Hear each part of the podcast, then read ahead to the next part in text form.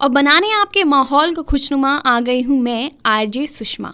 और वेलकम है जी आपका हमारे खास शो मैजिक मंत्रा में, जहाँ रोज़ ही की तरह आज भी हम लाए हैं आपके लिए एक बेहद ही खास दिल को छू जाने वाली कहानी। एक इंसान घने जंगल में भागे जा रहा था। शाम हो गई थी। अंधेरे में कुआँ नहीं दिखा और वो उसमें गिर पड़ा। अब गिरते गिरते नसीब वाला था, नसीब बलवान था उसका। झुके हुए एक पेड़ की डाली उसके हाथ में आ गई। डाली पकड़ ली उसने और नीचे देखा उसने तो चार चार मगरमच्छ मुँह खोले उसकी राह में।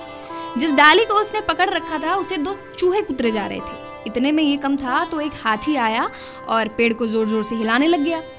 वो घबरा कर सोचने लगा, हे ऊपर वाले, अब क्या होगा? अब हाथी का पेड़ हिलाना था, उससे मधुमक्खियाँ उड़ने लग गई थी और शहद की बूंद टपकने लगी। एक ऐसी ही बूंद उसके होठों पर आ गिरी और शहद गजब का मीठा, अमृत जैसा स्वाद, अमृत जिसकी कल्पना हम करते हैं।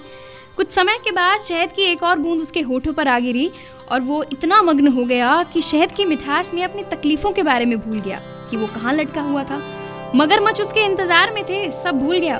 तभी उस जंगल से ऊपर वाले का रथ आया। ऊपर वाले ने कहा, मैंने तुम्हारी पुकार सुन ली है, बालक। तुम्हें बचाने आया हूँ। मेरा हाथ थाम। लो इंसान ने कहा हाँ जी, बस आया। ये जो एक बूंद गिरने वाली है, बस उसको चाट लो। एक के बाद एक बूंदों को चाटने में लगा रहा और ऊपर वाले का रथ वहाँ से निकल लिया। अर्थात वो जिस जंगल से जा रहा था, वो जंगल है दुनिया, अंधेरा है अज्ञानता। पेड़ की डाली वो है उम्र, जिसे दिन और रात दो चूहे कुतरे जा रहे हैं। घमंड यानी कि हाथी जो पेड़ को उखाड़ने में लगा हुआ है। शहद की बूंद तो समझ ही गए होंगे।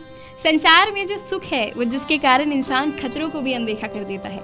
ऐसे ही सुख के माया जाल में फंसा भैया तो ऊपर वाला भी उसे बचा नहीं सकता।